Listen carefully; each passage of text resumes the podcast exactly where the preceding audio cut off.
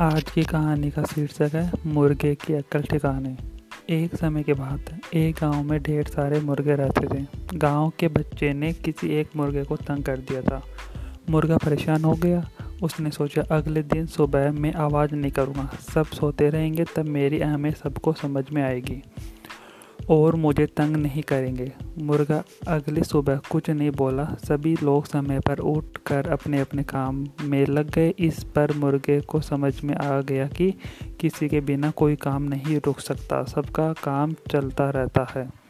आज की कहानी से हमें यह शिक्षा मिलती है कि घमंड नहीं करना चाहिए। आपकी अहमियत लोगों को बिना बताए पता चल जाती है।